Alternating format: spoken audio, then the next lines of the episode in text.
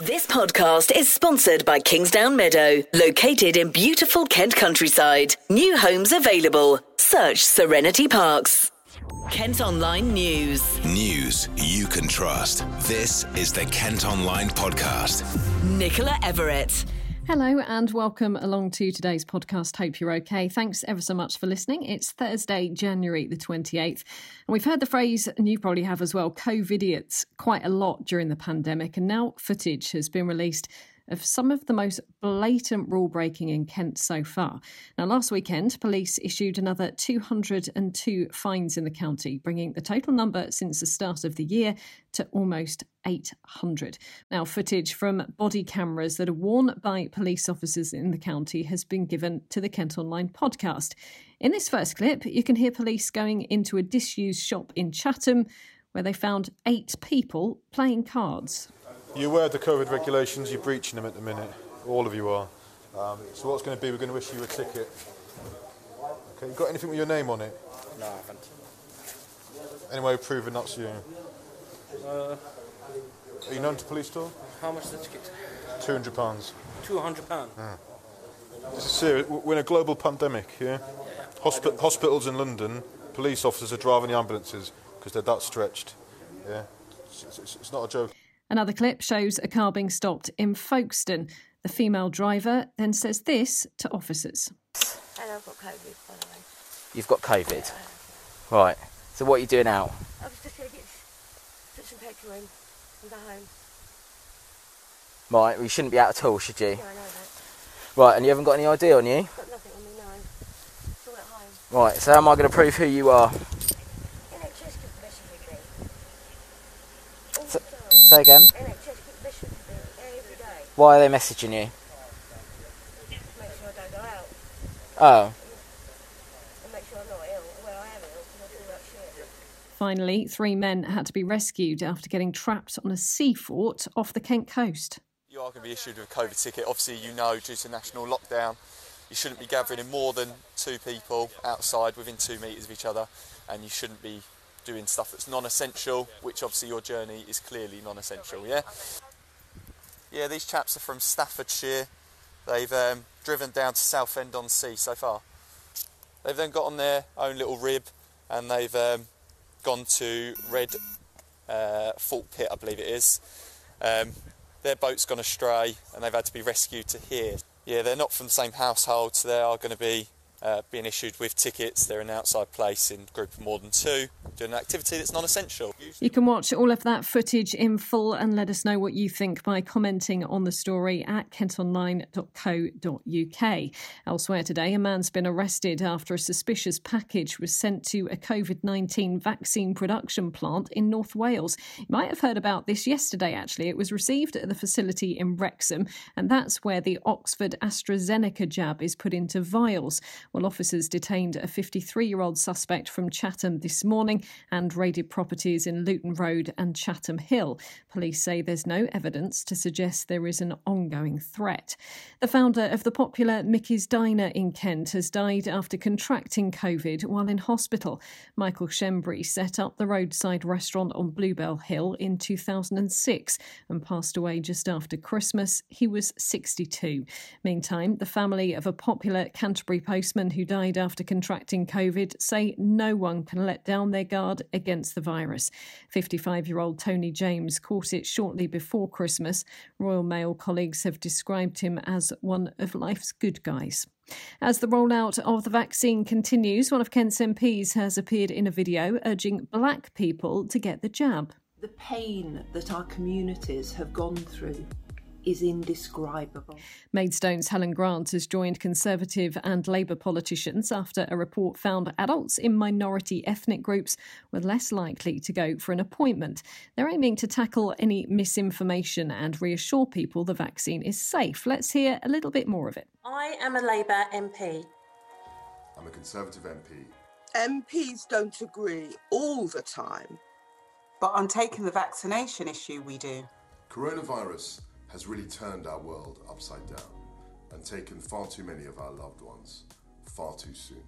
Earlier in the week, Govinda Sander from Gravesham's Cohesion Plus issued a similar message. This virus does not discriminate when it comes to faith, you know, when it comes to religion, uh, uh, you know, when it comes to kind of background. So it's really important that we all, you know, stand together as a communities of Kent and, you know, support each other and make sure not only as many people get the vaccine, but other people stay as safe as possible.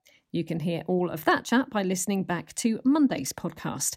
And finally, stats we've had through today show that just under 173,700 people in Kent and Medway have so far had a dose of the COVID vaccine. However, that's only 40% of the total number in the top four priority groups that the government want to have vaccinated by mid February. Another 42 deaths have been reported by hospitals in the county today, taking the total during the pandemic to more than 4,000. The Kent Online Podcast with Serenity Parks. A man's been arrested following a protest at an army barracks in Folkestone that's being used to house asylum seekers. Activists calling for Napier Barracks to be closed threw fake blood at the gates this morning. The military facility has been used to house up to 400 men who cross the channel on small boats, and there's recently been an outbreak of COVID there. A 36 year old is in custody on suspicion of criminal damage. A man and woman have been arrested following a major search for a missing Sheppey pensioner. The police helicopter was used to look for the 76 year old former teacher after he disappeared. The arrests were made when a taxi driver reported having the missing man and two other people in the back of their car. Now, the family of a teenage girl from Maidstone are hoping a new drug trial that's not yet available on the NHS could help in her fight against cancer. What started as a lump in 19 year old Yasmin Kirkham's throat turned into a long battle against T lymphoblastic lymphoma. So far, £22,000 has been raised in the hope she can complete pioneering treatment in America, which costs £1,700 a month. We've been speaking to Yasmin's mum, Kirsty. I'm absolutely overwhelmed by it all. I can't thank everyone enough for what they've done for, my, for our daughter. It means the world to me and Paul as a family. It really does. It's taken a burden off of us. The donations and just the well wishes, just everyone sharing her story. It's just amazing and we're forever grateful. I honestly don't know how we could ever repay them. Never. I've got a very good friend that's obviously lent us the money to pay for this, the first month of treatment until we got the crowdfunding underway. So she actually started this the treatment last Tuesday, and touchwood, if her body tolerates it, it could prolong her life. It may not cure her, but it could prolong her life. Unfortunately, at the moment, Yasmin can't walk. So to watch her go from a dancing, skating around an ice rink, beautiful young girl, to being bedbound, it's heartbreaking to watch. It really is. It's really knocked her. It's you know we've never really seen Yasmin cry. She's not a crier, but this time round she's been very upset about it all because she her words she feels her life is being taken away from her. And details of how to donate are at kentonline.co.uk. Kent Online reports. The government insists they're doing all they can to keep traffic flowing through Kent after chaos at the border just before Christmas. Dover MP Natalie Elphicke has questioned the Transport Secretary in the Commons today, urging him to be ready for any future disruption. You probably remember seeing all of those queues of lorries on the M20 when France shut the border. Well, let's have a listen to the exchange in the Commons earlier between Natalie Elphicke and the response from Grant Shapps. Having worked so positively with my right honourable friend, and my honourable friend for Redditch, Minister Maclean, over so many months on the Keep Dover Clear strategy, it was extremely disappointing that Dover came to a halt, a standstill, and gridlock following France's unreasonable closure of the border. Will my right honourable friend reaffirm the government's commitment to keep Dover clear so that whatever is happening at the port of Dover or by the French, people can get around to work, to school, and in their daily lives? Well, Mr Speaker, my honourable friend's absolutely right. I want to pay tribute to her for the way that she has campaigned to keep Dover clear. And she's right also in saying that before Christmas, uh, President Macron decided to close the French border uh, with no notice, meaning that we ended up with thousands of lorries gridlocking uh, Kent, uh, and uh, had to put in place emergency measures which have included, at this stage, having uh, provided lateral flow tests to 120 1,000 hauliers uh, in order for them to cross. I can report to the House that once they've crossed to the other side, the French have also been carrying out some tests. None have come across with uh, coronavirus as a result of the enormous programme we've put in place, none of which would have been possible without my humble friend's tremendous assistance during those few days before Christmas, whilst the military, uh, the NHS test and trace, the police, and not least the local MP worked to clear the problem. At Kent Online, you can see pictures of a seafront development in Kent as it really starts to take shape. The former Pleasurama site at Royal Sands in Ramsgate has been derelict for more than 20 years, but will eventually be home to dozens of apartments. The first homes are expected to be ready to move into by this summer. The overall project is costing £50 million. Controversial plans for a new McDonald's in Ashford have been scrapped. The fast food chain wanted to build another branch on land off Chart Road, but there were concerns it could cause traffic chaos. The proposal submitted to the council has now been withdrawn. The Kent Online podcast has been told how building the new Lower Thames crossing will help support more than 22,000 jobs. The longest road tunnel in the UK is going to be constructed between Essex and Gravesend to help ease congestion at Dartford. Highways England say they'll need to take on hundreds of roles, including engineers, architects, and designers. Meantime, the government's being urged to talk to the Mayor of London about plans to make people pay £3.50 to drive from Dartford into Bexley. A proposed daily charge for entering Greater London would affect people living and working on the border with Kent. Well, Dartford MP Gareth Johnson has raised concerns in the Commons, but Transport Minister Chris Heaton Harris blamed TFL. Here's what happened. Speaker, what discussions has my right honourable friend had with the Mayor of London over his proposals to charge my constituents in Kent £3.50 to drive into the neighbouring London borough of Bexley. Does he agree with me that this would have a catastrophic and disproportionate impact on places like Dartford that border London?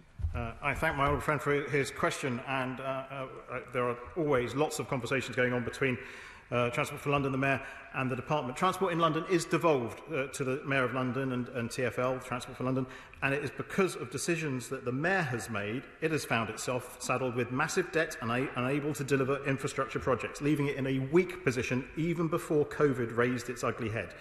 The government, a taxpayer, therefore, has agreed two extraordinary funding, uh, funding packages and financing packages for TFL worth over £3 billion to ensure the continuation of public transport services in this great city. Sadiq Khan has previously said the extra fee wouldn't be needed if the government allowed them to keep and reinvest money paid by Londoners in vehicle excise duty.